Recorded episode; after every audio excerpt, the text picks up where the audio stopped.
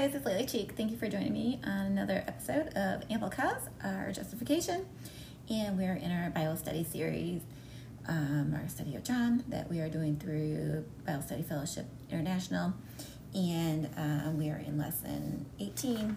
And just heads up for those that aren't used to the way I do it on my, my own, um, I kind of just um, not maybe conventionally answer the questions straightforward with um, the answers from, from the immediate text, but uh, kind of uh, link other uh, scriptures that God has been giving me uh, throughout the Bible, and uh, that kind of um, not only adds uh, more context to the question, but or the answer, I guess, but um, also kind of speaks to our, our times and some of the things that we are going through together. So, um, with that, um, our first question is John 13. We are uh, finishing um, Jesus' foot washing series, and uh, we have Peter ultimately um, his uh, denial predicted. And I'll go ahead and read those verses just so we are on the same page. It's uh, John 13 31 through 35 here. When he had gone out, Jesus said, Now the Son of Man is glorified and God is glorified in him. If God is glorified in him, God will also glorify him in himself and will glorify him at once. Children, I am with you a while longer. You'll look for me, and just as I told the Jews, where I am going, you cannot come, so now I tell you. I give you a new command love one another, just as I have loved you. You must also love one another. By this, all people will know that you are my disciples. And if you love, if you have love for one another. Lord Simon Peter said to him, Where are you going? And Jesus answered, Where you where I am going, you cannot follow me now, but you will follow me later.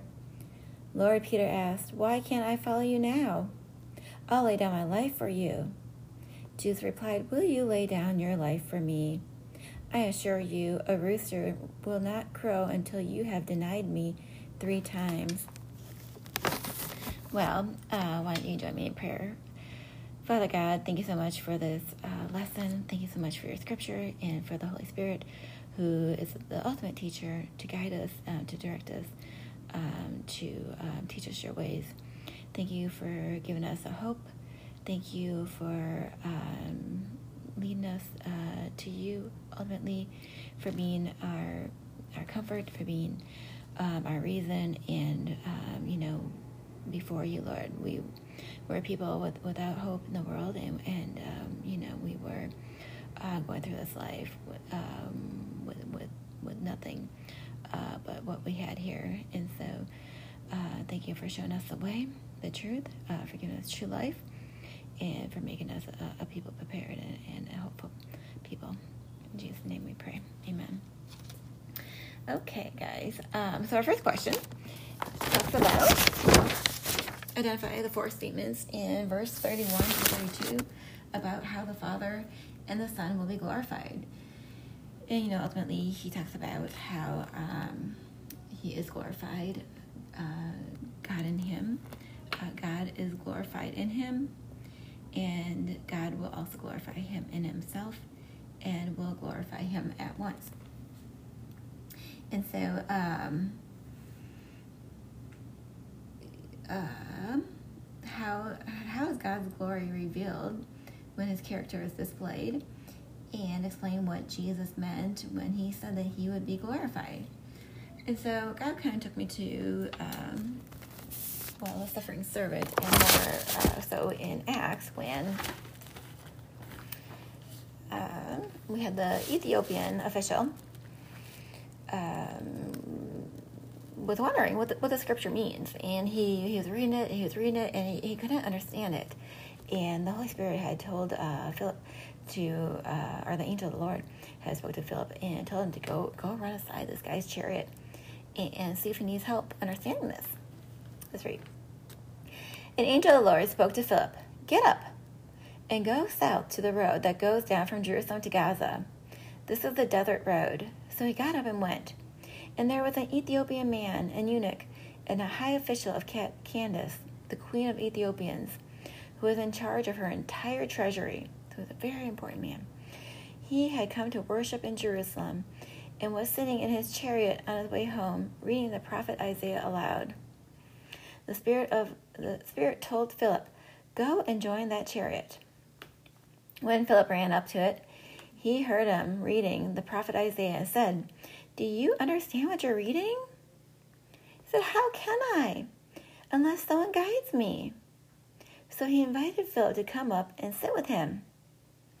Now, the scripture passage he was reading was this He was led like a sheep to the slaughter, and as a lamb is silent before a shearer, so he doesn't open his mouth in his humiliation, justice was denied him. Who will describe his generation? For his life is taken from the earth.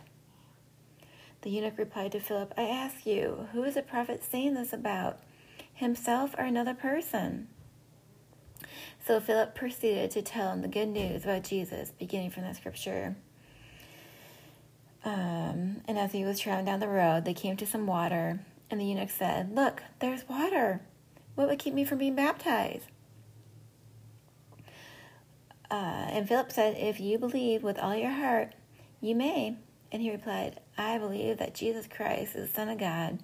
Then he ordered the chariot to stop. And both Philip and the eunuch went down into the water. And he baptized them. And when they came up out of the water, the Spirit of the Lord carried Philip away, and the eunuch didn't see him any longer, but he went on his way rejoicing. And Philip appeared in Azotus and was traveling there and evangelizing all the towns until he came to Caesarea. Azotus is a Gentile town. And so, um, you know, this uh, high official, he was royalty, coming in his chariot, uh, trying to worship from, from this, um, from this, uh, the queen of the Ethiopians. And he was reading the scripture, uh, this passage in Isaiah uh, 53 that, you know, um, most often is, you know, overlooked in a lot of places, especially, you know, the Jewish uh, context doesn't often uh, read, don't, they skip over that verse. And so he's reading this and he didn't understand, is it talking about Isaiah or is it talking about Christ? And he didn't know who uh, scripture was about. And so the Spirit uh, led Philip to go explain it to him. And so that's just a great um, example of how, you know, even though we might be enlightened, even though we might have, um, you know, um, the Holy Spirit, we still might need someone to uh, explain things to us, and we still might need um, someone to uh, explain Scripture to us. We might, you know, we don't just know everything. And so, um, he was reading this, and then uh, you know this passage of Jesus, the suffering servant, led like a lamb, silent before his shearers. Um, essentially, Philip was invited to come sit with him, and so he uh, went and sat with him in his chariot. And what the passage was was, you know, the suffering servant in his humiliation uh, was denied justice, and uh, his life was taken from the earth. And so this eunuch then was like, Oh, this is Jesus you're talking about. He's like, Well, if this is the good news, you know, what, what would stop me from being baptized? And so he's like, There's some water. Look, there's water. What would keep me from being baptized? And Philip said, If you believe with all your heart, you may. He But I believe that Jesus Christ is the Son of God. And then he ordered that chariot to stop. And both Philip and the eunuch went down to the water and he baptized them. And when they came up out of the water, the Spirit of the Lord carried Philip away, and the eunuch didn't see him any longer. Philip then uh, miraculously went off and started uh, pre- preaching in this Gentile town of Azotus and evangelizing everyone that came there to him. So that's just um, a great example of you know God's glory um, being manifested there and um, Christ being uh, glorified. Um, again, if we go to, uh, let's see, Mark, which I think I'm putting in this Bible here. Um, so Christ is glorified in that. Let's see, Mark 8.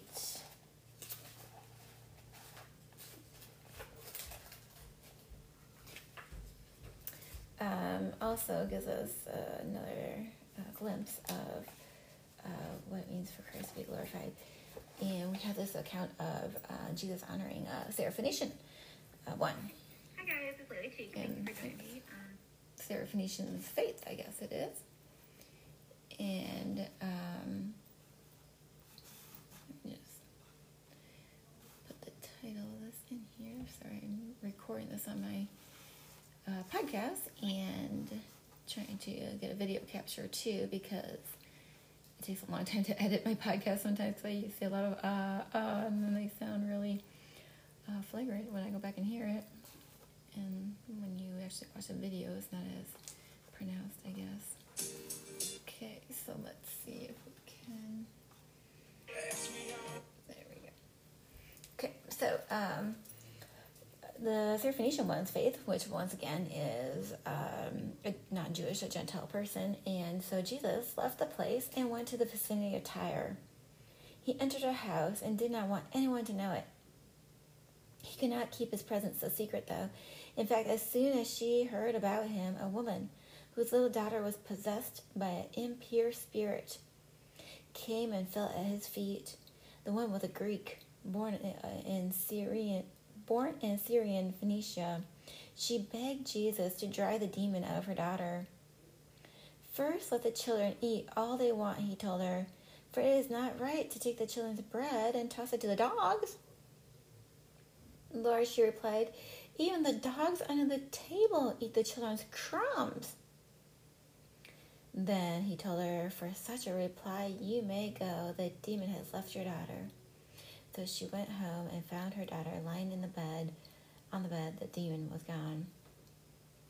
So, us uh, glorifies Christ too, because we see, um, you know, this uh, Syrophoenician woman came to Jesus, and you know, she's like, "Lord, please, please help me. My daughter is literally um, uh, possessed, engulfed by by this uh, impure spirit, by this demon." And um, you know, uh, what does Jesus, tell her? Uh, you know, my mission is to the Jews. I came to the Jews first. And um, that's what he says when he says, first let the little children eat all they want. It's not right to take the children's bread and toss it to the dogs. And, um, you know, that's what he was saying there, that essentially that, you know, um, this, my mission is to the Jew first. You know, I, I got to, make sure I, I came to them first. And then what does the Gentile lady reply? She's like, Lord, even the dogs on the table are eating the children's crumbs. And I'm like, wow, for such a reply, go and the demon has left. And what does that mean? Well, essentially, uh, Jesus stopping amongst his mission to the Jews to uh, heal a Gentile isn't going to, you know, derail his mission to the Jews. It's not going to thwart his plan. It's not going to, you know, thwart the mission to the Jews. It's not going to stop the resurrection. It's not going to stop the crucifixion. Uh, Jesus, you know, uh, letting uh, a Gentile eat from the crumbs, um, you know, isn't going to thwart his plan for the Jews. His, his mission will stand.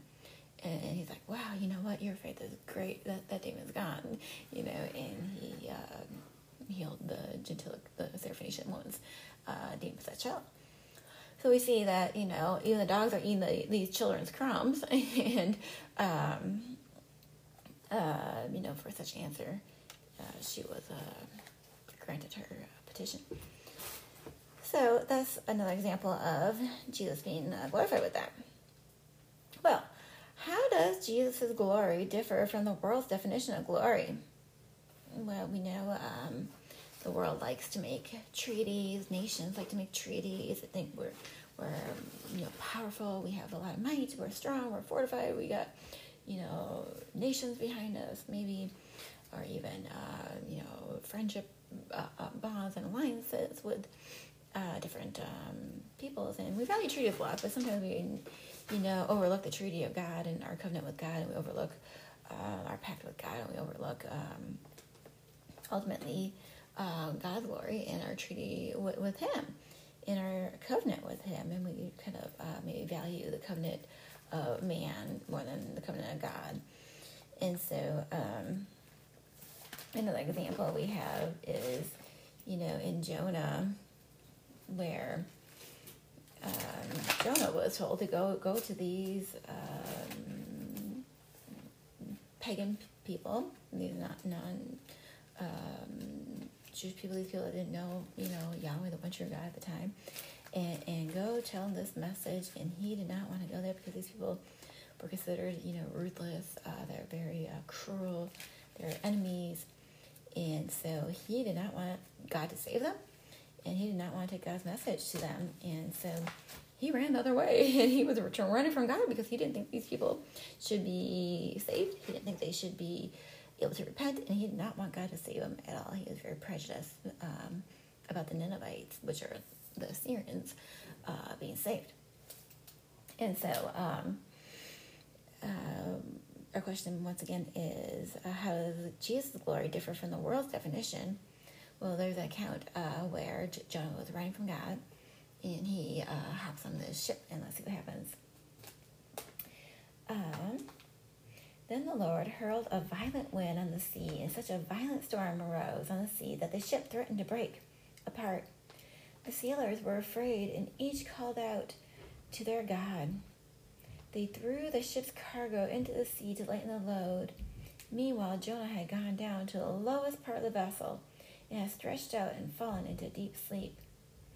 The captain approached him and said, What are you doing sound asleep? Get up, call to your God. Maybe this God will consider us and we won't perish. Come on, the sailors said to each other, let's cast lots. Then we'll know who's blame for this trouble that we're in. So we just see how, um, you know, the sailors all were calling out this ship that Jonah uh, ran to and, and jumped on board um, started to sink and, and, was in the midst of a violent storm. And all those sailors, these were all Gentile sailors, were calling out to their own gods, you know, each one trying to pray for maybe God, maybe our God will consider us and help us not to perish, right? And so um, the world's definition of glory is, hey, God, look at me. God, take note of me and help me not to perish. God, take note of me and let me uh, not, not die, right? And um, essentially, um, you know, that's opposite of what we see in Jesus's, you know, uh, suffering servant example and um, Jesus' glory and the glory that uh, Christ had. It wasn't like, God, look at me, and don't let me perish. You know, he laid down his life and, you know, was glorified and glorified God with it. And so, you know, man's example is, you know, um, God, look at me and, and, you know, don't let me, me perish versus, versus Christ's example of, you know, um, glorifying God with his life and laying down his life. And so, um, ultimately, then Jonah ended up preaching uh, about his God to this boat of Gentiles uh, that he didn't even mean to uh, come across and, and to even um, encounter. But essentially, um, he answered them, I'm a Hebrew. I worship Yahweh, the God of the heavens, who made the sea and the dry land. Then the men were even more afraid and said to him, What is this you have done? Because the men knew he was fleeing from the Lord's presence because he had told them. So they said to him, What should we do to you? What should we do to you to calm this sea that's against us? But the sea was getting worse and worse. And he answered them, Pick me up and throw me into the sea, so it may quiet down for you, for I know that I am to blame for this violent storm. So they asked him, you know, he told them about his about Yahweh, the one true God, and essentially, you know, preached to even these uh, Gentiles in that boat there, and they knew um, that his crowd uh, was punishing him for that. So, um, our next question, question is why do you think Jesus called his disciples my children? And how might we how might his words have impacted them? Well, we know um, the true uh, meaning behind Jesus calling them uh, his children and just this uh, endearment and um, you know how um, uh, his uh, unconditional love. Essentially you know um, there's a contrast here in this um, parable or I guess this uh, passage of uh, Second Kings and um, you know, worship of, of uh, false gods and this Baal worship that they were doing. And essentially, um, you know, oftentimes in our suffering, um, we often take on this uh, contrasting view of, you know, that our suffering is um, maybe a humanic response to it. Um, maybe we uh, like to embark on religious traditions uh, to um, figure out why we are suffering. But ultimately, you know, true suffering in Christ uh, has purpose and has meaning, and we know He is sovereign over all events and all things of our lives. And ultimately, um, not only do we see God's sovereignty in, it, but we see His purposes in it and His uh, plans in it. And, you know, if we look at even um, the book of Lamentations, um, where, you know,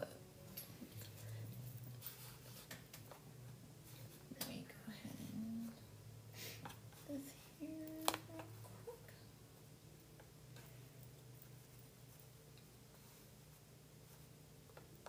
I should pause my recording there. Okay.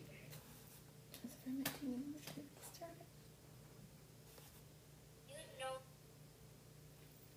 We know um, in Lamentations where there's a, what what is it? It's lamenting, right? And, and Jeremiah wrote Lamentation and it's his lament over Jerusalem. And so uh, it's a great uh, book that gives us not only uh, a picture of God's sovereignty over suffering, but then it also guides us and gives us purpose and direction and teaches us how to deal with suffering too. Because it's like, okay, what's your focal point?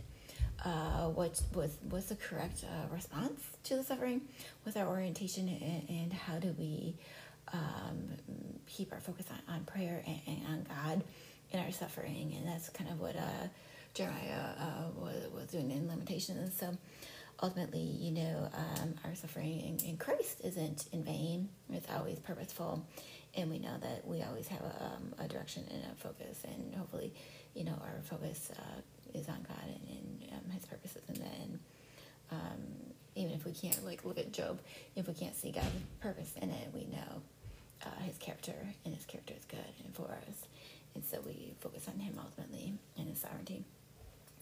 And so, um, yes, religion and tradition might um, sway our humanistic views sometimes of why we are suffering and why there is suffering in the world. And, you know, sometimes might react um, instinctively uh, through the stages of, of grief or, you know, in stages of suffering. But, you know, the Christian, we uh, are told, no, no, our suffering has purpose. There's no suffering without uh, purpose. And we not only direct it to God's sovereignty, but we know um, that He has good plans uh, for us and, and that ultimately He gives us um, a good focal point and a good focus in our suffering and our grief and turns us to Him.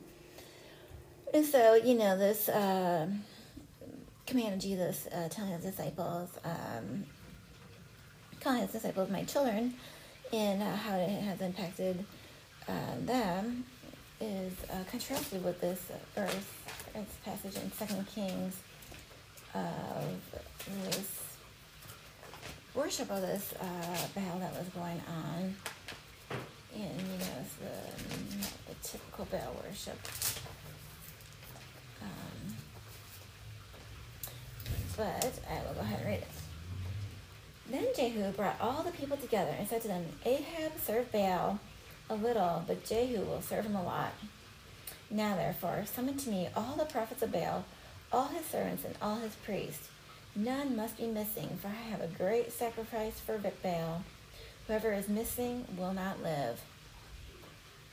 However, Jehu was acting deceptively in order to destroy the servants of Baal. Jehu commanded, Consecrate a solemn assembly for Baal. So they called one. Then Jehu sent messengers throughout all Israel, and all the servants of Baal came there. There was not a man left who did not come. They entered the temple of Baal, and it was filled from one end to the other. Then he said to the custodians of the wardrobe, this is kind of like a, like a robe, like an ornate uh, robe the priest would wear, uh, bring out the garments for all the servants of Baal. So he brought out the garments. Um, I think the ESV renders the, the, the robes. Then Jehu and Jehonadab, son of Rechab, entered the temple of Baal. And Jehu said to the servants of Baal, Look carefully to see that there are no servants of the Lord here among you, only servants of Baal. And then they went in to offer sacrifices and burnt offerings into the Holy of Holies. Right? So Jehu has stationed 80 men outside, and he warned them Whoever allows any of the men I am delivering into your hands to escape will forfeit his life for theirs. So when he finished offering the burnt offerings, Jehu said to the guards and the officers, Go in and kill him. Don't let anyone out. So they struck them down with the sword. Then the guards and the officers threw their bodies out and went in the inner room of the temple of Baal. The inner room. They brought out the pillars of the temple, and Baal burnt them, tore down the pillars of Baal, tore down all the temples of Baal made in its latrine, made it into a latrine, uh, which it is to this day.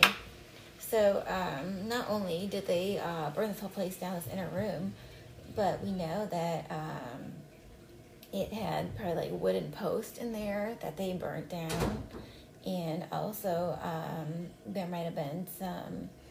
Um, I don't know if it was like a concrete uh, structure, stone stone pillars maybe, um, which they couldn't burn, so those remain. But you know, besides that, all you know the wooden uh, structures and all the architecture that they had put up in there um, to try and get to stand um, with burnt, and um, you know, so the, the holy of holies and the private uh, dwelling place of, of this deity, and they made uh, you know um, sacred uh, ordinances over it, and finally it just became you know like like an outhouse and just a a, a a, a dive, a dumpster dive.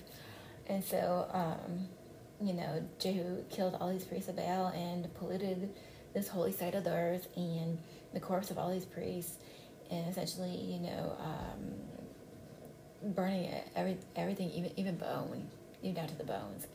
So, um, you know, this was kind of like um, his hypocritical uh, motion that he uh, took, and you know, even giving these guys these uh, holy garments and these holy robes uh, to wear, um, or, ordaining them in this. And so we just see the difference between, you know, this uh, my children uh, talk of Christ, and then you know this false worship and this um, Baal worship of uh, Jehu and his whole house and his whole family, and, and um, the difference between uh, real real worship and false worship. And so um, what is the new uh, what is new about the command Jesus gave his disciples, and why is this important for believers to understand? Um, well, you know, this is where uh, he tells us, "I give this new command to to love each other um, as I have loved you." And going back to this, uh, to love your neighbor as yourself now, and um, to love as, as I have loved you. And so, even um, uh, contrasting that, we go to Jeremiah. Let's see, 52.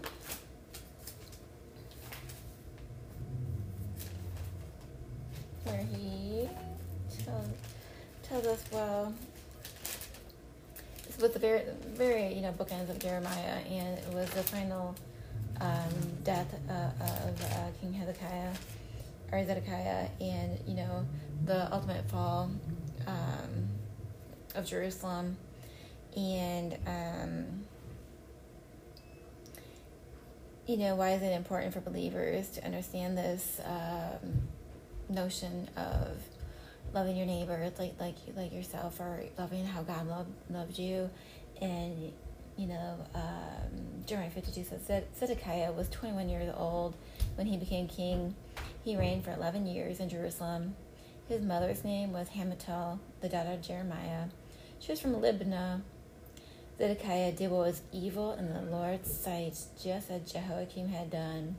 Because of the Lord's anger, it came to the point in Jerusalem and Judah that he finally banished them from his presence. Nevertheless, Zedekiah rebelled against the king of Babylon.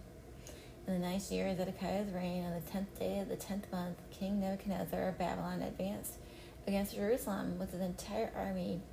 They laid siege, laid siege to the city and built siege walls all around it, and the city was under siege until King Zedekiah's eleventh year. So, you know, we just see that, you know, it just came to this point where God had to turn his back on, on them and turn his back on Jerusalem because their sin got so steep and, and so deep and so severe that, you know, God's like, I'll turn my back on you. And that's why he's like, hey, you know, love love your neighbor uh, like yourself. And, and, you know, they, they couldn't follow God and they rebelled. And so ultimately God's like, you know what? I can no longer uh, ignore your sin. I can no longer turn my back on, on your sin. I can no longer look the other way on what you are doing, how you are treating people. And essentially, you know, um, there was a fall, uh, the fall of Jerusalem and it got sieged and, and um, you know, um, turn the back on, on these nations, uh, on, on, this nation's sin and the siege of Jerusalem and it fell. And at the same time, it's like, okay, well, you can either love how God loves, or you know, at some point he he's not gonna keep putting up with with with your sin. He doesn't wink at sin. He doesn't just look the other way at sin, you know. And ultimately, he too um, has to come to this point where he can no longer um, just ignore this nation's great, great sin.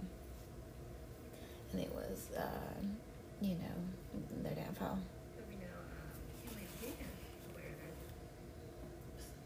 Minutes so ultimately, you know, um, see this contrast between love your neighbor as I have loved you, and, and Jerusalem, you know, failed to do that, and, and Zedekiah failed to do that, and so God's like, okay, um, you know, it, it will be sieged, and the downfall is here. This woman becomes a better version of her. And, you know, um, he allowed uh, uh, the deer um, ransack there. So, ultimately, um, in what situation or relationships would you ask Jesus to help you put his command into practice? And um, you, Joel kind of talked about the, the year of the locust, when the locust ate, you know, um, another one came and ate. And um, hear this, you elders. Listen, all you inhabitants of the land. Has anything like this ever happened in your days or in the days of your ancestors? Tell your children about it, and let your children tell their children, and their children, the next generation. What the devouring locust has left, the swarming locust has eaten. What the swarming locust has left, the young locust has eaten. What the young locust has left, the destroying locust has eaten. Wake up, you drunkards, and weep. Wail, all you wine drinkers, because of the sweet wine, for it has been taken from your mouth. For a nation has invaded my land, powerful and without number. Its teeth are the teeth of a lion, and it has the fangs of a lioness. It has devastated my grapevine, splintered my fig tree, stripped off the bark, and thrown it away. Its branches have turned white grieved like a young woman dressed in sackcloth, mourning for the husband of her youth. Grain and drink offering have been cut off from the house of the Lord. The priests who are ministers of the Lord mourn, and their fields are destroyed. The land grieves. Indeed, grain is destroyed, and wine dried up, oil fails. So we just see how, um, you know, this generational um, plague and essentially um, you know, this uh, plague of this locust had come on this land. It was so severe that it had a, a warning uh, to, to future generations and future events. And this, um, you know, um, total destruction, this totality of destruction that was coming from these locusts. And so he, you know, addressed this this uh, third group, even the drunkards, and he said um, that you know they're stupor um, need to wake from their stupor and realize that um, they're going to be without wine and they will be sobered up and they will face devastation. And um, the figs and the grapevines and all your uh, principal crops of your land were going to be damaged uh, during the plagues and during these wars. And uh, your food supply and your whole economy will be gone So, um, you know, what was his proper response to this tragedy? Was his proper response to this catastrophe? Um, essentially, um, you know, um, to grieve, to mourn, to put on sackcloth, um, to, um, you know, lament and, and, lament of what, what is happening because uh, it's a grievous. And so, um, that is what in what situation in in what situation or relationship will you ask Jesus to help you put this command into practice? And so that's a a great um, yeah we're talking about my children no longer be with you. Uh, where I go you cannot come right, and so that's a good example of hey we should uh, be in this time of, of grieving and mourning, and this will have uh, such a devastation that it will affect future generations because of the plague that is here and the plague that the drunkards and, and the priests and elders and everyone um, had participated in. So, um, what was the proper response?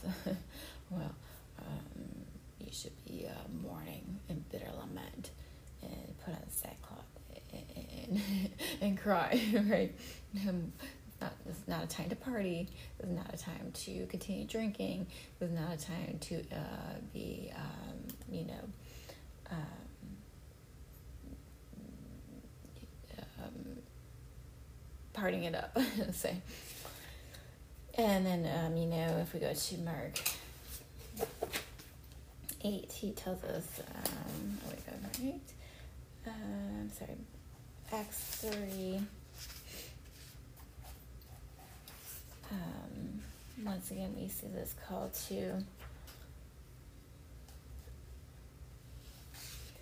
um, about generational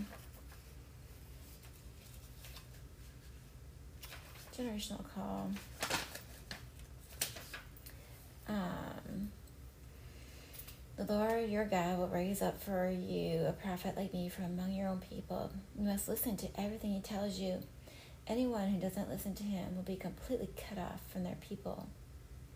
Indeed, beginning with Samuel, all the prophets who have spoken have foretold these days.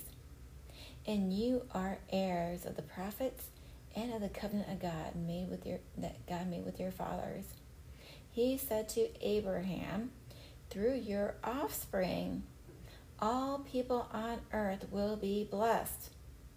When God raised up his servant, he sent him first to you to bless you by turning each of you from your wicked ways.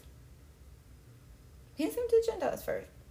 He sent them first to you, that each one of you turn to your wicked ways. So this was um, why um, he was sent to them, and, and this is why Abraham's offspring, through Abraham's offspring, not offsprings, offspring one, right? Me and Christ uh, all people on earth will be blessed. And when God raised up his servant, he sent him first to you to bless you by turning each one of you from your wicked ways. So we just see this consistency, consistency here um, with um, to the Jew first. My mission was to the Jews, to the Jew first, and then to the Gentiles. So, um, what questions did Peter ask Jesus, and what claim did Peter make? Why might he have reacted this way? That's where Peter was uh, denying um, or betraying Christ. And, you know, um, in our first example of, you know, Christ being glorified, uh, I'll glorify the Father, the Father's glorified, God's glorified in Him.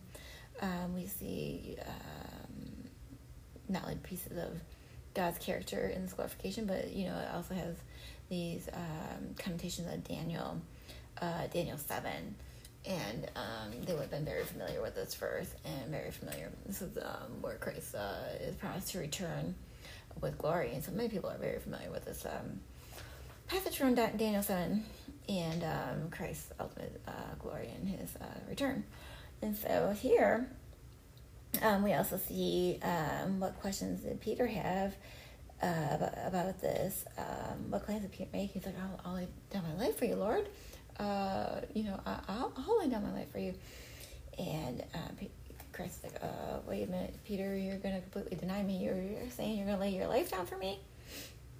And so, um, in Mark 13, um, the coming of the Son of Man, we have this picture, this glimpse of Jesus uh, coming. And this is the days after the tribulation, and for those that are uh, alive during that time. And he says, But in those days, after that tribulation, the sun will be darkened, the moon will not shed its light, the stars will be falling from the sky, and the celestial powers will be shaken. Then they will see the Son of Man coming in the clouds. This, you know, reminiscent of this Daniel 7, this uh, return once again, this glorification, right? And coming in the clouds is God's presence with them, you know, the, the kind of glory that led them out of the wilderness with great power and glory. And he will send out the angels and gather his elect from the four winds, from the end of the earth to the end of the sky. And so we um, see this uh, glory um, once again revealed in Christ's uh, second coming. And um, why might he have reacted this way? And um, why um, uh, why might have Peter made this claim? Uh, well, not only because it was such a magnificent, um, astounding uh, claim that Jesus was making, uh, where I'm going, you cannot come, you can't come with me now, but you can later. But also, um, you know, this, this glorification, this power of Christ coming, not not as meek Jesus laying down his life, but he'll come back again as all powerful God and and judge uh, the wrongs.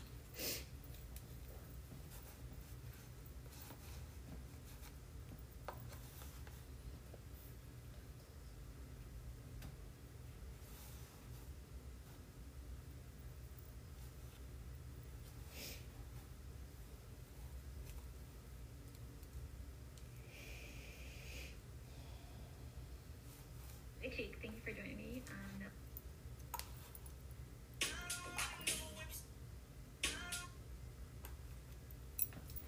So we see not, you know, the, he's not going to be coming back, uh, meek Jesus riding on a donkey, uh, laying down his life, but he will come back with power and, and glory, and you know this contrast of um, uh, his second coming and how it will be um, to judge and not necessarily to lay down his life. And so, you know, trying to tell us to, to Peter, in a sense, um, is what he's trying to do. And so, um, why did Peter react this way? And let's get back to our verse. We are on 36 through 38. I'll reread it in case we forget. Lord Peter asked, or Lord Simon Peter said to him, Where are you going? Jesus answered, Where I am going, you cannot follow me now, but you will follow me later. Lord Peter asked, Why can't I follow you now? I lay down my life for you. Jesus replied, Will you lay down your life for me? I assure you, a rooster will not crow until you have denied me three times. So we just see this, uh, he'll come back with, with power and glory, no, no longer um, meek and humble.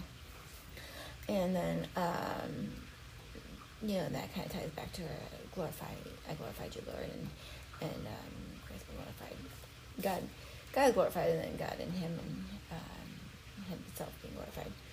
And so then ultimately we say, okay, well, why did he react this way? And, you know, the transfiguration, we had this bold uh, reaction of Peter was like, oh, let me just build some tabernacles here. We're not sure what to do. Well, um, Mark 13, 2 tells us, oh, wait, Mark 13.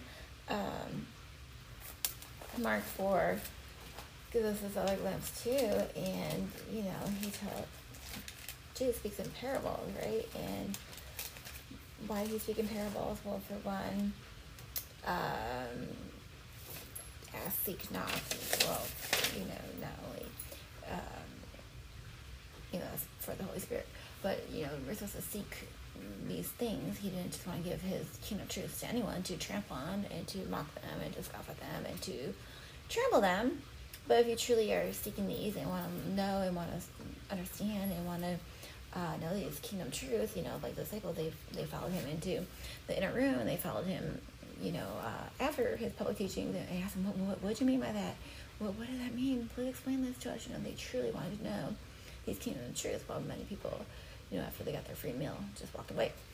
And so, you know, not only does this save maybe those that don't truly want to know from judgment, because once you know the truth, you, you will be judged on that, right? But also, um, it protects them from that. But then also, you know, um, Jesus wants you to really uh, seek, search for these things with an earnest heart, and He'll reveal them to you. So then, um, going back to Peter, we have this parable of the sower. And uh, again, he began to teach by the sea, and a very large crowd gathered around him. So he got into a boat on the sea and sat down, and while the whole crowd was on the shore facing the sea, he taught them many things in parables. And in his teaching, he said to them, Listen, consider the sower who went out to sow. He sowed, as he sowed, this occurred. So he's literally, you know, maybe not sowing, but sowing seed. Uh, some seed fell along the path, and the birds came and ate it up. Other seed fell on rocky ground where it didn't have much soil. It sprang up right away since it didn't have deep soil. When the sun came up, it was scorched, and since it didn't have a root, it withered. Other seed fell among the thorns, and the thorns came up and choked it. It didn't produce a crop. Still others fell on good ground and produced a crop that increased 30, 60, and a 100 times what was sown. Then he said, Anyone who has ears should listen. Right, this is a great contrast to uh, what's written, written, written now. It's like, uh, who has ears? Listen, hear, listen. And so not only um, are we told to just hear, but also, you know, to put into practice, right? Because ultimately, you know, um, we can do, we can comprehend and we can understand, oh, that's what he meant by the parables. Okay, I understand. But ultimately, you, he demands obedience, right? And okay, you heard this parable, Jesus speaking in parables, and, and the, the, the ground is your heart. You got good ground, bad ground. If you know you, the path that uh, fell on the ground that the birds came and ate it up, essentially, you know, it, it was seeds just scattered there, and, and uh, the devil comes in and takes it right away, right? Didn't get into the soil, didn't get any roots, it didn't sink down deep enough. The devil comes in and snatches it up, right? And we have the other type of soil, the other type of heart where, um, you know, with rocky, it sprang up right away. And that may mean you have some some evidence of faith. You might believe a little bit, but uh, ultimately, uh, the sun will, will come and, and scourge it real fast, and it didn't, you know, um, wasn't didn't get down in the soil once again. Didn't have that good ground. It got burnt, and you know once you know like um, trial, tribulation, persecution comes along, you're like, forget this. I'm not following Jesus. This is costly. This is painful. I'm dipping out. Right? And you didn't have that deep root in the good soil and deeply embedded in you. And when times get hard, you were just like, I give up on this. I'm not doing this anymore. And you were uh, truly in, in the faith because uh, you you know have some evidence of the faith, but it wasn't. And so um, ultimately, then you know the seed fell on, thorns, and these uh, worries in life, these riches of life, the things of the world choked choked it, right? And it didn't produce a crop. And then once again, we have this good ground that you know the seed produced 30, 60, 100 exponential returns, right, of what was sown. And so we just see um, how um, the protectiveness of the good, you know, the good soil and the good heart and the good um, heart ready, prepared to receive the word and plant it deep and you know grow exponential returns from it. And so ultimately, um, we know that um, you can have understanding, you can know what this means, and maybe you know you heard the parables and you listened and, and, and you comprehended uh, with insight but what does he demand? He demands an exponential return. You need, you need obedience. So, you know, listening is one thing, and hearing is one thing, and insight is good. But are you obedient? Did, did you have 30, 60, 100 times what was sown, right? Or did the, you know, the worries of the world chuck it up? Did the sun scorch it? Did the devil come snatch it away? Did, did you fall during uh, persecution and, and tribulation? Right? And tribulation, tri- tribulation, yeah. And so it's like, um, well, we demand obedience, not not just not just careful listening and insight, right? And so yes, he did speak in parables and, and, and good purposes for it, but ultimately, you know, um, obedience is demanded as well. So, um, not just uh, comprehension. So when Jesus replied to Peter, what promise did he give him, and what warning did he present? Um, I guess that was for that question. And then um, we also had, um, where am I here? This John. Oh, and I was uh, taken to, to Romans 1, where, you know, uh, let's see.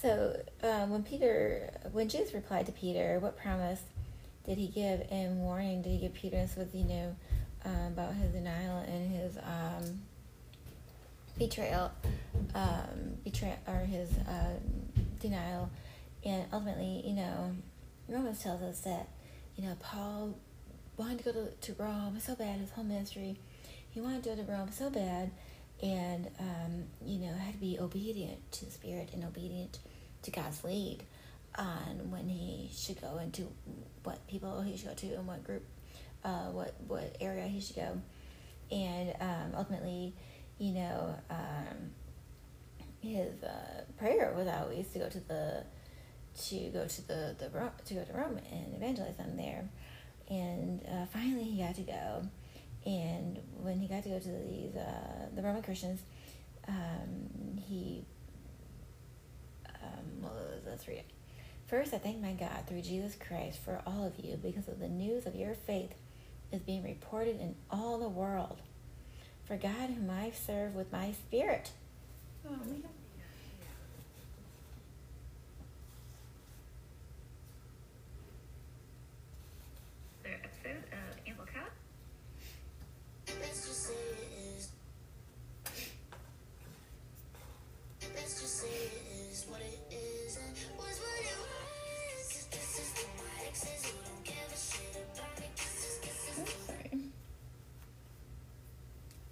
So we're just talking about Paul wanting to go to Rome, his whole um, evangelical career, and essentially, you know, he had to be obedient to um, the Spirit. And um, as we were reading, uh, for God, whom I serve with my spirit, in telling the good news about His Son, is my witness that I constantly mention you, always asking in my prayers that if it is somehow in God's will, I may now at least at last succeed in coming to you. For I want very much to see you, so I may impart to you some spiritual gift to strengthen you, that is to be mutually encouraged by each other's faith, both yours and mine. Now I want you to know, brothers, that I often planned to come to you, but was prevented until now, in order that I might have a fruitful ministry among you, just as I just as among the rest of the Gentiles.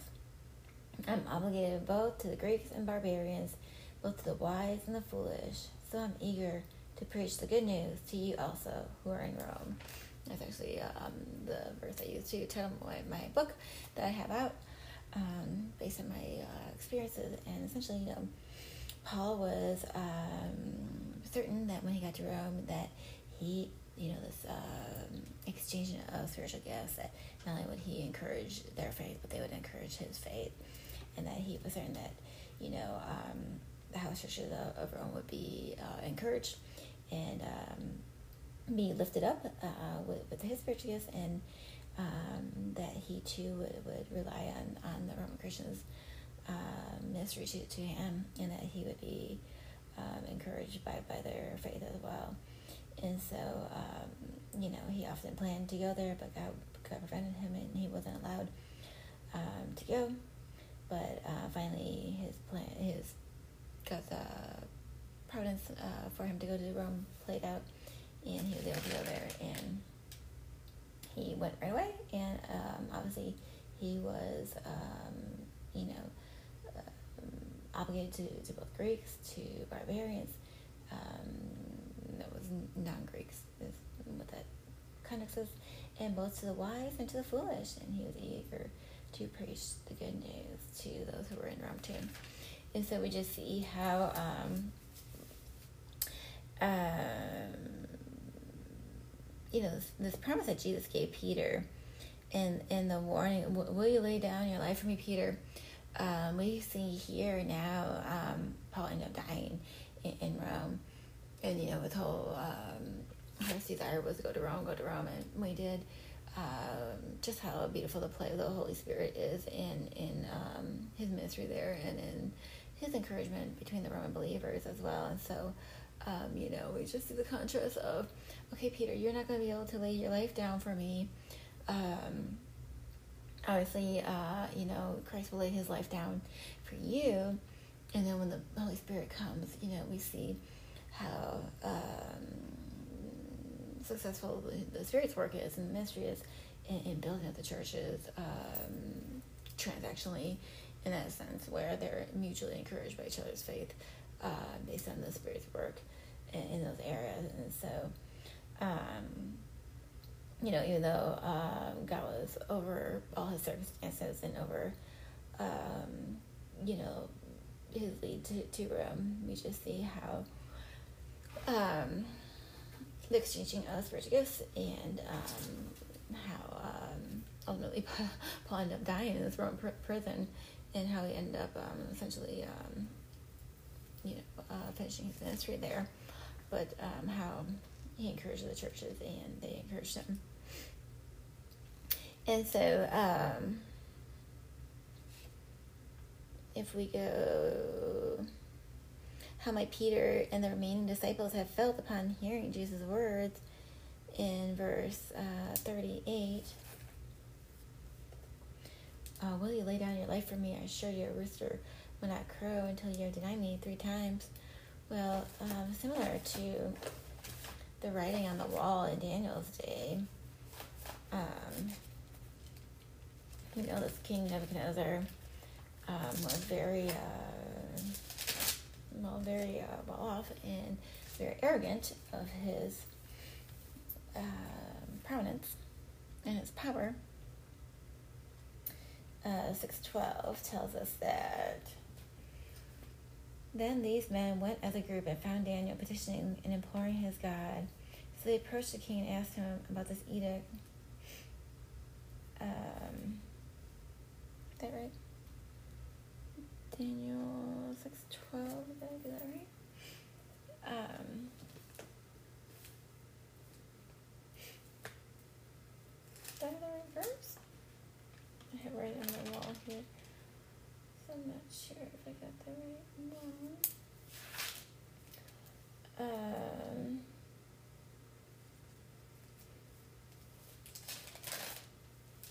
oh, I'm sorry. Here it is. Let me go back to the 12 Daniel for the king. Um, then Daniel answered the king, You may keep your gifts and give your rewards to someone else. However, I'll read the inscription for the king. Oh, let me back up. Sorry.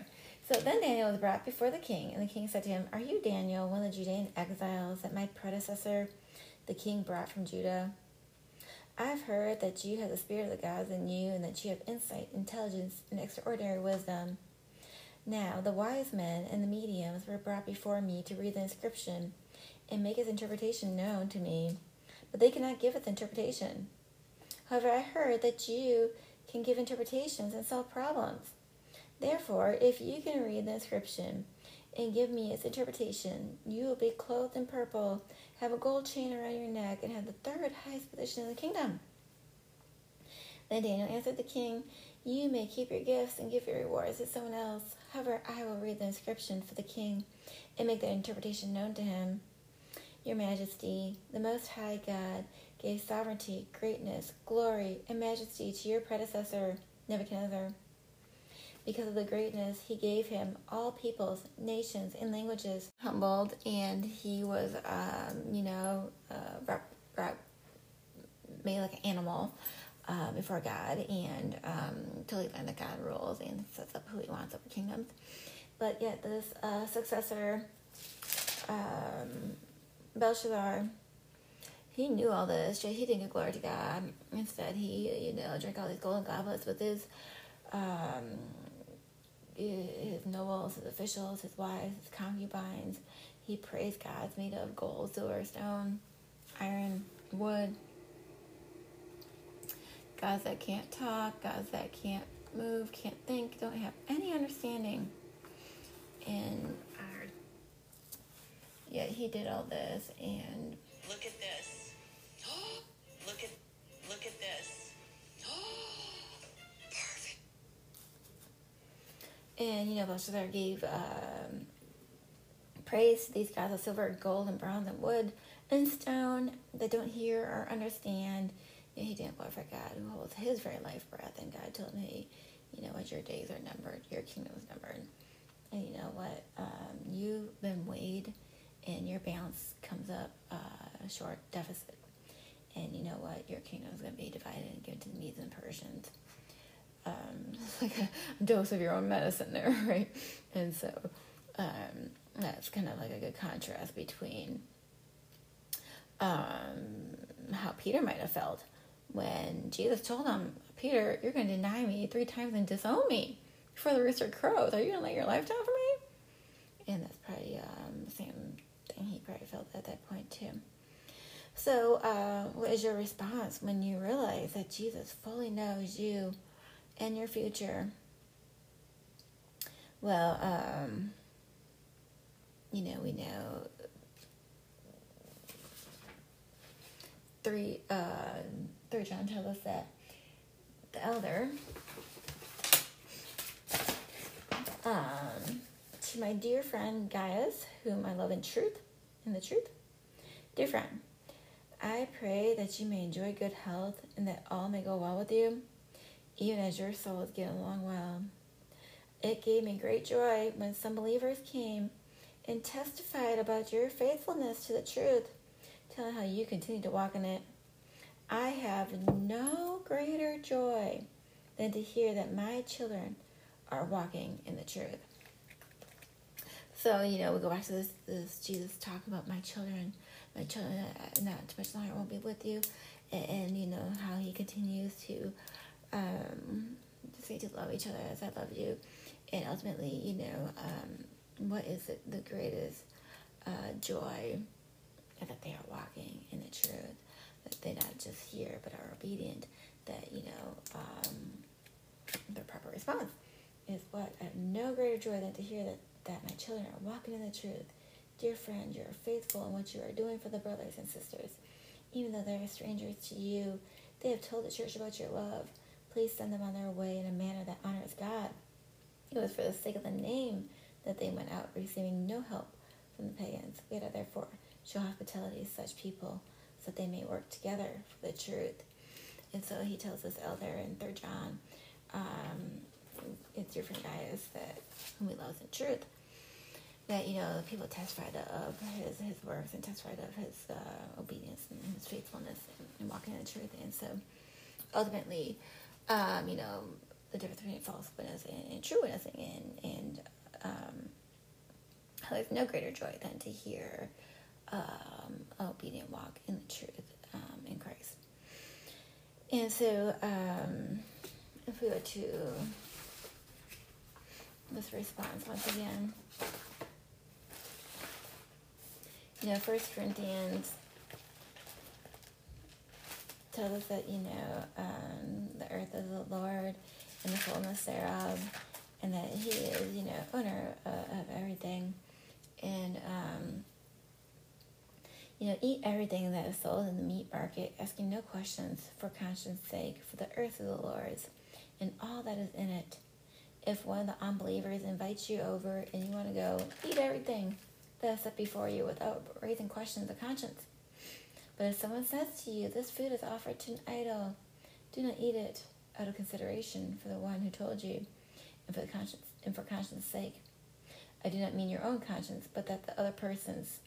For why is my freedom judged by another person's conscience?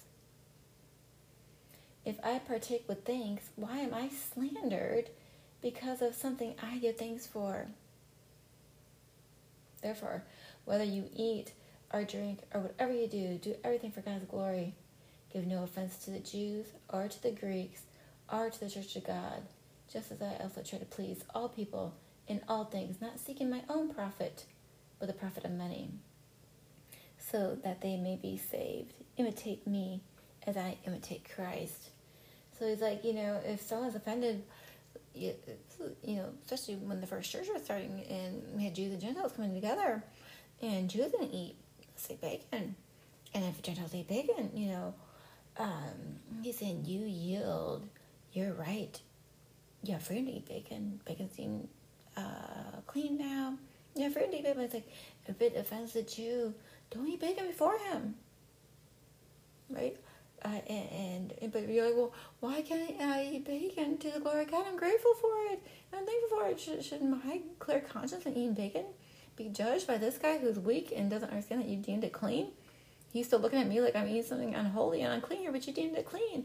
Should I trample on my own freedom to eat this bacon before this Jew who doesn't want to take your, your word? And God's like, well, or uh, Paul's like, uh, you know, don't give offense to the Jew, don't give offense to the Greek, don't give offense to the house of God, the church of God. So essentially, you know, you bridle your own freedom. Uh, do not give offense to someone who might be judging you by their slander because some, something I give thanks for. Um, why is my freedom judged by another person's conscience? And he said, you know, um, don't um, bridle your own, your own freedoms. Uh, to, kind of, to not give offense to someone who might be weak in, in conscience and not know, uh, not know better, and might, might not know that oh, this is just bacon. you know, it's not clean, unclean. You know, God deemed it all clean now, and that was set for a certain time period to show that you had uh, special obediences to God, and, and you know, there's no difference between, uh, you know, food, and so um, he's like, you know, bridle your your freedoms for the sake of someone that um, might still be offended by that.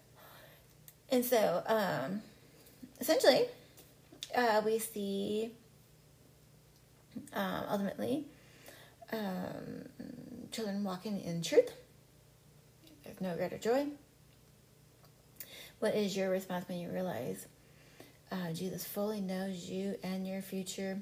Well, we not only walk in truth, but then we know that the earth is the Lord and the fullness thereof, and we give thanks to, He's made, but we bridle some of our freedoms um, out of consideration of um, you know others that might not um, uh, fully have a clear conscience over these errors. And so, um, not just seek your, your good, but we seek the good of the other person, not not just my profit, but but the profit of, of the others. And so, um, and essentially, you know, to to lead them to salvation, to lead them to um, believing. So, um, yes, we want to uh, get beyond our, ourselves and seek the good of the other person and love like like Jesus had. Um, ultimately, um, uh, fourth day, we're now in John 14. What words of comfort did Jesus speak to his troubled disciples? And this is where he's like, you know, he's talking about his departure. And it, uh, you know, Moses had a, de- a departure speech, and these are kind of like um, kind of uh, steps of their discourse um, as they're about to leave. They give them like, you know, remind them of the promise of the God, remind them of what to do with their God. Uh, Jesus gives them this hope that you'll be with me soon. Um, he kind of talks about um, some stuff that he, he has done here. And so here he tells them, you know, your heart must not be troubled. Don't don't don't be troubled. Um, believe in God. Believe also in me. In my Father's house are many dwelling places. If not, I would have told you, I'm going away to prepare a place for you. If I go away and prepare a place for you, I'll come back and receive you to myself, so that where I am, you will also you may also be. You will you may be also. You know the way to where I'm going. And this is kind of like um, the old school weddings of the time, right? The groom would go off and prepare a place and get the place ready, and then come back and get his bride and bring her there. So it's kind of a mission of this this wedding, this this uh, joint covenant, this uh, what like, you will be with, with me. in this language is typical of, of the weddings of the time. And so then he, he says, um, uh, you know the way to where I'm going. Lord Thomas said, we don't know where you are going. How can we know the way? And Jesus told him, I am the way, the truth, and the life. No one comes to the Father except through me. This was actually the verse I got that um, helped me to accept Christ um, when I was 16 and praying for God to show me what is the way because I didn't know is my dad's way, is my mom's way, um, what is the way? I don't, I don't want to be wrong. Showed me this verse, and uh, it was right there. in plain uh, English that said, I am the way, the truth, and the life, and no one comes to the Father except for me. So I was just like, I have to trust your word. I was just saying how that was a verse that uh, led to my conversion and my accepting of Christ when um, I was praying, like, God, I don't know which which way is the right way, and please lead me to um, the right way and show me the right way. And God opened uh, this uh, verse up to me and showed me um, I am the way, the truth, and the life, and no one comes to the Father except through me. And at that point, you know, I had to um, make a decision, and I had to uh, accept this this word as, truth and as real, and um, get my life uh, on it um, based on on uh, you know praying, God showing me this answer, and it was distinct, and you know um, trusting um, His Scripture to be true to that, and He hasn't failed me, He hasn't failed me yet. The best decision I ever made. So uh, that verse is very dear to me. Um, and then, you know, um, what words of comfort did Jesus speak to the troubled disciples? But he told them not to be troubled. And um, oh, that's where I wanted to go to Romans um, 3, where we're like, well, what what benefit then is there to being a Jew? Is there any you know difference to uh, being a Jew than a Gentile if Gentiles too are, are saved? And essentially, well, don't be troubled. Well, is there a benefit to raising your kids Christian? You have to make a personal decision for Christ, but is there any any benefit? Well, yes, uh, there is a great great benefit. Don't, don't be troubled, right? And here, uh, Paul answers this objection in Romans 3. He said, But what advantage does the Jew have? What is the benefit of circumcision? Considerable in every way. First, they were entrusted with the spoken words of God. They're the only people on earth that have, the spoken words of God, the promises of God, right? And uh, what then if they did not believe? Will their unbelief cancel God's faithfulness? Absolutely not. God must be true. Even if everyone is a liar, as it is written, you may be justified in your words and triumph when you judge. But if our unrighteousness highlights God's righteousness, what what are we to say? I use a human argument. So um, ultimately, um, you know, Paul um, has this human argument with himself, and he answers this uh, objection. He's like, "Well, is there any advantage to to being a Jew?" And yes, you know, there was a, a great advantage because they had these privileges and they had, you know, these these commandments of God and these uh, promises of God and the prophets and all this closeness with God as He revealed Himself. And no other people on earth had that but the Jewish people. And so today, too, is there any benefit in raising your kids in a Christian home? Raise them to, to read the Bible, to go to church, to, to know God's Word, to know God's character, to know um, what He likes, what He hates, what, what, what he loves, what, what God's about. Yes, beneficial in every way. And so um, he says, you know, well, what if some of these Jewish people didn't believe? Um, will that nullify God's faithfulness? And um, God will be faithful to, to his covenant no matter, no matter what. And um, ultimately, he says that, you know, um, God is justified in his judgment, and that will be true even if, you know, um, the people were not. And so, um, you know,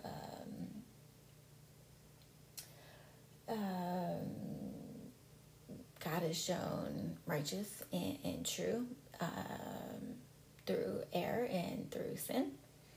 And um, God is honored even in people's failures, even in even, the wrath of man will praise you, right?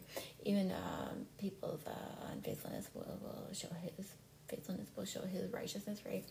And even um, his um, man's shortcomings will, will highlight God's honor. And so um, Paul uh, goes on to answer that, you know, um, God's judgment uh, of sin is always righteous.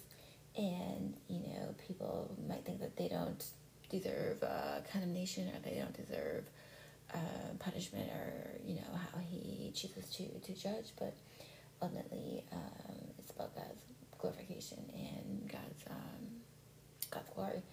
And so, um, you know, he will be a righteous judge over all of it. And is God unrighteous to inflict wrath? Absolutely not. Otherwise, how will God judge the world? But if my lie, if my lie, God's truth is amplified to so Paul goes on to say, well, well, if I lie, then does that increase God's glory? Why not just keep lying to show God's uh, God's righteousness all the more, to show His glory all the more, right? But if my lie, God's truth is amplified to His glory, why am I also still judged as a sinner? And why not say, just as some people slanderous, slanderously claim, we say, let us do what is evil, so that good may come. Their condemnation is deserved. So, yes, we don't keep on um, sinning to highlight God's, uh, you know, righteousness. Um, you will be uh, judged on, on, on your um, on your sin. And so, um, God is uh, justified in His judgment, and it is true. And um, to take a, a step further, so we're talking about Jesus uh, making preparing a place um, where I'll be, you will also be. Yes, there's great advantages of uh, being comforted, um, as Jesus was comforting his disciples there too. There is benefit in every way. Um, having this uh, foreground, and even in uh, Proverbs thirteen. Now, Jesus being ultimately uh, righteous and the only uh, righteous one. Can talk uh, probably anyone on this topic, but he tells us that, you know, uh, 13 6, righteousness guards people of integrity. Guards integrity away, literally, is the translation. But wickedness undermines the sinner. One man pretends to be rich but has nothing. Another pretends to be poor but has great wealth. Riches are a ransom for a man's life, but poor man hears no threat. The light of the righteous shines brightly, but the lamp of the wicked is put out. Arrogance leads to nothing but strife. Wisdom is gained by those who take advice. Um, the slacker craves yet has nothing, but the diligent is fully satisfied. The righteous hate lying, but the wicked act disgustingly and disgracefully. So we just see this contrast of um, the righteous and the wicked, and ultimately, um, this is all, all they have. This is, you know, um, they it, yeah, Jesus has a better place prepared for those who are righteous, and righteousness guards are people of integrity. But wickedness undermines any any sinner.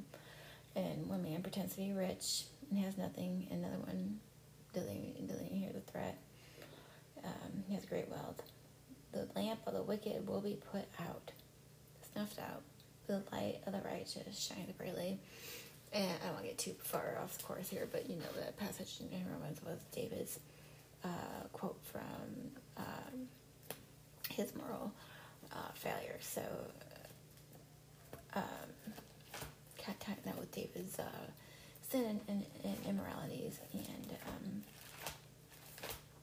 how the wicked um, yeah, that are unrepentant don't have much hope in their light will be snuffed out and you know they rely on um, things that they yeah that was uh, uh, David's confession when he had his affair with Bathsheba and you know he's like before you and you alone have I sinned Lord and you know um, confessed sin there and ultimately realized that you know it was ultimately before God who he was sinning against not necessarily man so, um, how might Jesus' promises, promise of his return have confronted, comforted the eleven, and what promise regarding Jesus' second coming give you hope, and why? Well, uh, you know, in Matthew, talks. I don't know if this guy's like threatening to kill my kids or what his problem is now. But he's always, you know, I will study theory. this kind of stuff.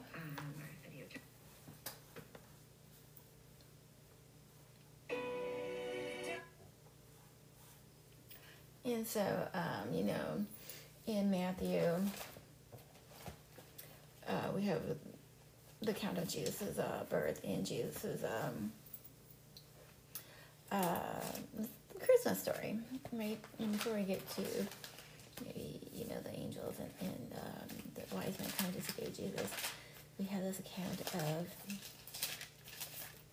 Herod ordering that all the firstborn males be killed because what would kings do back then? Well, they they wanted to be king forever, and they killed their own relatives, killed their own sons, killed anyone that would take the throne from them. And so he heard of this uh, baby born, and so he ordered all, all these uh, for firstborn uh, sons to be killed.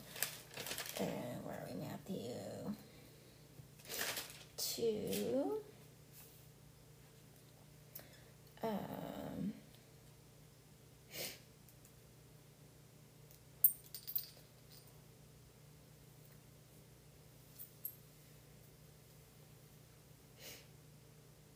uh, 218. So then Herod, when he saw that he had been outwitted by the wise men, flew into a rage. He gave orders to massacre all the males two years old and under. Prison. So it sounds like Herod was having a big mad rage. Um, he must have been outwitted by the wise men. And um, he ordered that all the males uh, two years old and under, in keeping with the time he had learned from the wise men, uh, say, would, ma- would be massacred, order them to be massacred. Um, that way, you know, he asked the wise men, what time was this star? What time was this promise in scripture? And they told him it was at this time frame. So I was like, okay, I'll do two years and under. That should cover the time period that this baby was to be born. And make sure he doesn't usurp the throne for me. And so he ordered that, um, you know, all the firstborn males, or all the, um, give orders to massacre all the male children in and around, I'm getting mixed up with Exodus, all the male children uh, around Bethlehem who are two years old and under, uh, in keeping with the time he had learned from the wise men. Then what was spoken through Jeremiah the prophet was fulfilled. A voice was heard in Ramah, weeping in a great mourning, Rachel weeping for her children and she refused to be consoled because they were no more. After Herod died, an angel of the Lord suddenly appeared in a dream to Joseph in Egypt, saying, Get up, take the child and his mother, and go to the land of Israel, because those who sought the child's life are dead. So he got up, took the child and his mother, and entered the land of Israel. So he was threatening to kill the kids and threatening to kill um, these boys um, over this, uh, the wise men's uh, interpretations of uh, when the Messiah was to come. And so, or, you know, this uh, prophecy of uh, Jeremiah was fulfilled where, you know, this voice was heard in Ramah, and it was a weeping and a great mourning. Uh, weeping for her children and refusing to be consoled over it. And who, I mean, what is worse in life than losing a child, right? It goes against the natural grain of um, order of you know parents supposed to die first, not not the child, and you know um, they could guess like God give, gives us like you know what is more devastating in life, and so ultimately you know we see this weeping and this this um, um, this great lament and this great uh, great uh, grief over these sons that were um, ordered to be massacred and um, you know fulfilling this prophecy. And so um, once Herod died they were told to get up take the child and his mother into the land of Israel but when they heard that Archelaus was ruling over Judea in place of his father Herod he was afraid to go there and being warned in a dream he withdrew to the reign of Galilee. Then he went and settled in a town called Nazareth to fulfill what has been spoken through the prophets, and he will be called a Nazarene. So, uh, not only do we see, well, that would be a great reason why you're mournful, wouldn't it? That'd be a great reason to grieve, wouldn't it? I mean, who wouldn't grieve more for that? Who wouldn't lament uh, for that, to, you know, to your children's children? I mean, these are all great, great there's reasons that someone refused to be comforted. Plague, um, pestilence, uh, stripped bark white, um, branches of the trees just devastated, falling down. And then now uh, we have the uh, death of, of, of, children too, like the grief, I don't know, who wouldn't. And so, um, with that, you, you know, well, what do we learn? Well, we heard before how those who are familiar with, with the scriptures, well, didn't Jesus calm the storms? Didn't even the wind and the waves obey the Master? And so one day, he and his disciples got into a boat, and he told them, let's cross over to the other side of the lake. So they set out, and as they were sailing, he fell asleep. A fierce windstorm came down on the lake, and they were being swamped, and they were in danger. They came and woke him up, saying, Master, Master, we're going to die. Then he got up and he rebuked the wind and the raging waves. So it ceased and it was calm. And he said to them, Where is your faith? They were fearful and amazed, asking one another, Who can this be? He commands even the wind and the waves, and they obey him? Definitely master of the sea. so, yes, it obeyed him. He calmed the storm. So, uh, in what ways do we seek the world's false comfort that cannot fully satisfy in the real longings of our heart? Why must true comfort be based on truth? And, you know, um, God's eternal reign in Psalm 93 the Lord reigns, he's robed in majesty. The Lord is robed, enveloped in strength. The world is firmly established, it cannot be shaken. Your throne has been established from the beginning. You are from eternity. The floods have lifted up, Lord, the floods have lifted up their voice. The floods lift up their pounding waves, greater than the roar of many waters. The mighty breakers of the sea, the Lord on high is majestic. Lord, your testimonies are completely reliable. Holiness is the beauty of your house for all the days to come. Amen. So that is a good reminder of you know God being um, ultimately the one who is eternal, and His throne is everlasting, and even the cosmos are subject to Him. Well, if we go back to um, our last questions here, and keep on John uh, 14. Um, what question did Thomas ask Jesus, and why do you think he asked this? And um, what was Jesus' uh, response? Um, and essentially, like, well, where are you going? Why can't we follow you now? And Jesus like, well, you can't follow me now because, um, you know, I'm, I'm a gentle, uh, meek Jesus now, but I will come back as, you know, a triumphant Jesus and uh, full of my power and my glory. And um, coming back to conquer. And so, um, let's see. Lord says, We don't know where you are going. How can we know the way? That's where he tells them, You know, I'm the way, truth, and the life. And I'm going to this place for you. And then, um, um, what did uh, Philip request and how did Jesus answer him? Philip asked, If you know me, you'll know my Father. From now on, you do know me and have seen him. Lord, said Philip, show us the Father, and that's enough for us. Just like, I haven't, haven't been among you all this time without you knowing me, Philip. You see me, you see the Father. So Philip, you know, like, show us your glory, you know, show show us the Father. And just kind of like not under. Are not recording?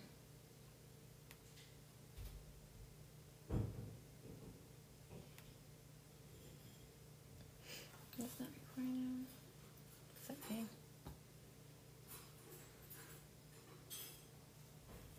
Um, that we are going through Bible Study Fellowship International, and uh, we are in lesson 18. And just heads up for those that are Oh, shoot. Let me see if I can take that charger out because that thing is uh, very hard to do.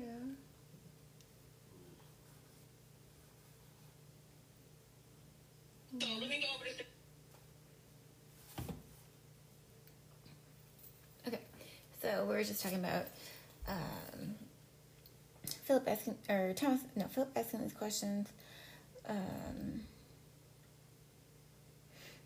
uh, he said, you know, show us, show us the Father. And she was like, don't, don't you know me, Philip? I've been among you all this time. And so um, God can contrast that with, you know, who, who's going to build me a house and that I should dwell in? Who can build me a temple that I should dwell in, right? Can, can God be, can, where, where, you show me, you show me your glory, Lord, right? Well, who, who can, you know, even fathom my glory, you know, look at my glory? And then in First Kings, um, uh, with Elisha, eighteen. First Kings tells Elijah, Elijah's message to Ahab, and we are on um, nine through fifteen. Um, so remember this uh, master that rebuked the wind and the waves, and Jesus is like, you know, don't don't be troubled. Uh, I, I calm the storm. Well, my, uh, Obadiah was walking along the road, Elijah suddenly met him. When Obadiah recognized him, he fell with his face to the ground. Said, "Is it you, my lord Elijah?" "It is I," he replied. "Go tell your lord Elijah is here." But Obadiah said, What sin have I committed that you are handing your servant over to Ahab to put me to death? As the Lord your God lives, there is no nation or kingdom where my Lord has not sent someone to search for you. And when they said, He is not here, he made the kingdom or nation swear that they had not found you. Now you say, Go tell your Lord Elijah is here? But when I leave you, the Spirit of the Lord may carry you off to some place I don't know. Then, when I go to report to Ahab, and he doesn't find you, he will kill me. But I, your servant, have feared the Lord from my youth. Wasn't it reported to my Lord what I did when Jezebel slaughtered the Lord's prophets? I hid a hundred of the prophets of the Lord, fifty men, in a cave. I provide for them. I provide them with food and water. Now you say, Go tell your Lord Elijah is here? He'll kill me. Then Elijah said, As the Lord of hosts lives, before whom I stand today, I'll present myself to Ahab. Obadiah went to meet Ahab and told him.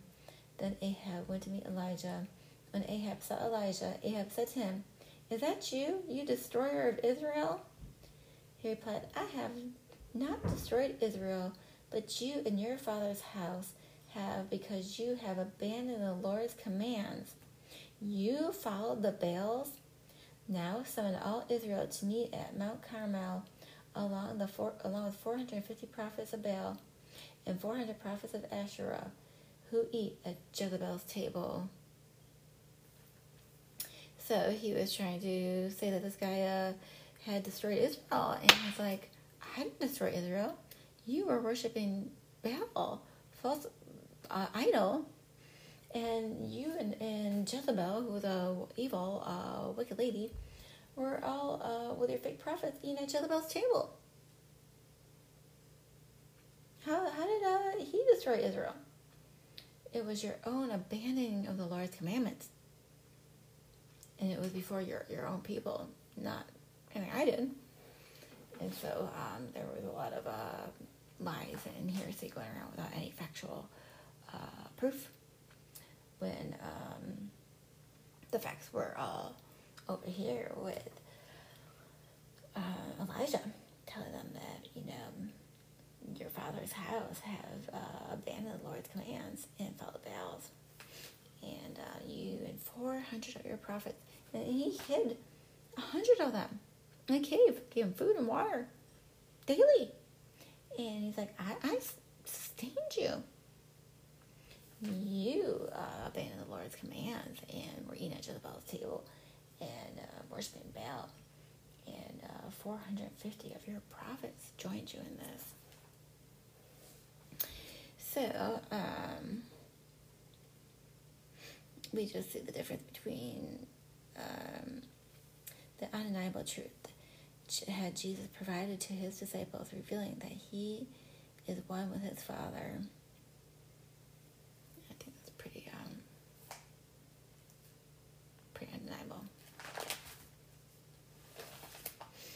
He is one with his Father. Well, if we go to First Chronicles, um, five. The First Chronicles. Oh.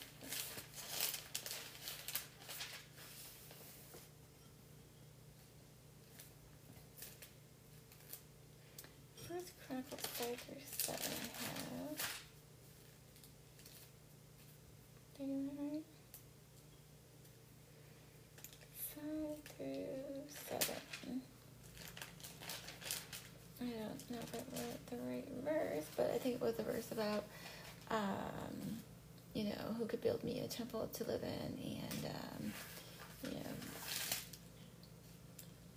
God's glory being higher than anything any hand, hand can make for him to, to dwell in, and essentially, um,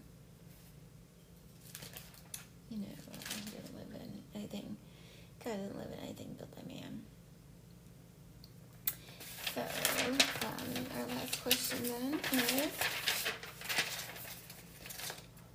What works is Jesus referred to, and how might the phrase, because I'm going to the Father, help us understand Jesus' statement in verse 12. And what questions do you have for Jesus, and how do uh, Jesus' interactions with Thomas and Philip challenge or encourage you? Um,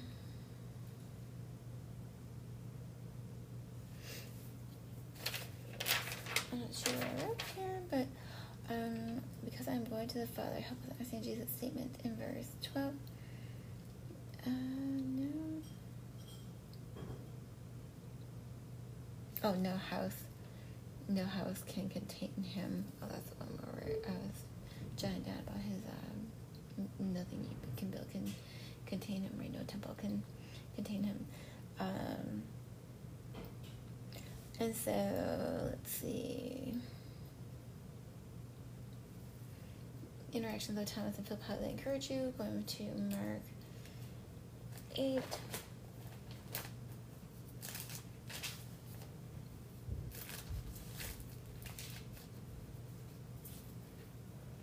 Um, I think I kind of mentioned this earlier. You know, there's this healing of this blind man. Uh, then they came to Beth- Bethsaida. They brought a blind man to him and begged him to touch him. He took the blind man by the hand and brought him out to the village. Spitting on his eyes and laying his hands on him, he asked him, Do you see anything? He looked up and said, I see people, but they look to me like trees walking. Again, Jesus placed his hands on the man's eyes, and he saw distinctly. He was cured and could see everything clearly. Then he sent him home, saying, Don't even go into the village. Well, you know, essentially, this guy who was, uh, you know, this guy's friend and presumably blind, um, see and came to this village and uh, begged Jesus to touch him. So he took this blind man by the hand, brought him into the village. He spat on his eyes, um, laid his hands on him, asked him if he'd seen anything, and you know he was maybe um, partially healed. I'd say you know like uh, we always hear this uh, blind blind man scene. Well, the first time, um, you know, of this blind man uh, being healed, we see that you know his vision was only partially restored wasn't fully, you know, seen. They look like people like trees to him. And so, um, you know, he had to um, do it again, and essentially on this uh, second time of uh, putting his hand on him, and you know, say so on his again. Jesus his hands on man's eyes. Jesus placed, he didn't spit on him again. He looked up and saw people they looked like trees. Jesus placed his hands on the man's eyes and he saw distinctly. So he did it again. This time he saw. Oh, that's right. So we're talking about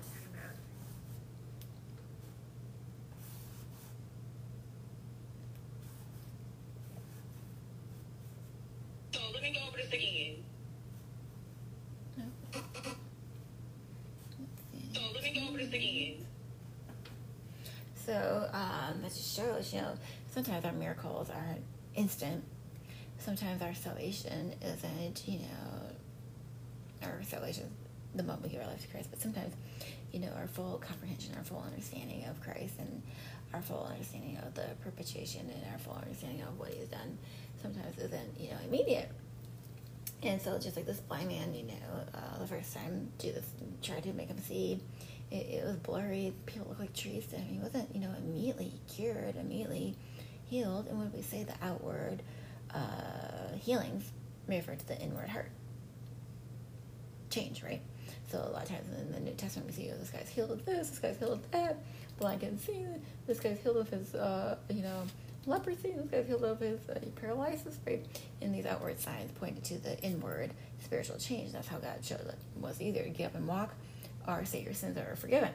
So oftentimes to show your sins are forgiven, to show your salvation, he would have these outward healings of um, these uh, illnesses and ailments. So the outward uh, signs kind of uh, manifested what happened spiritually inside to them. And so here we see this guy's blind, but he was only partially healed at first, and, and you know, he, he couldn't see fully clearly.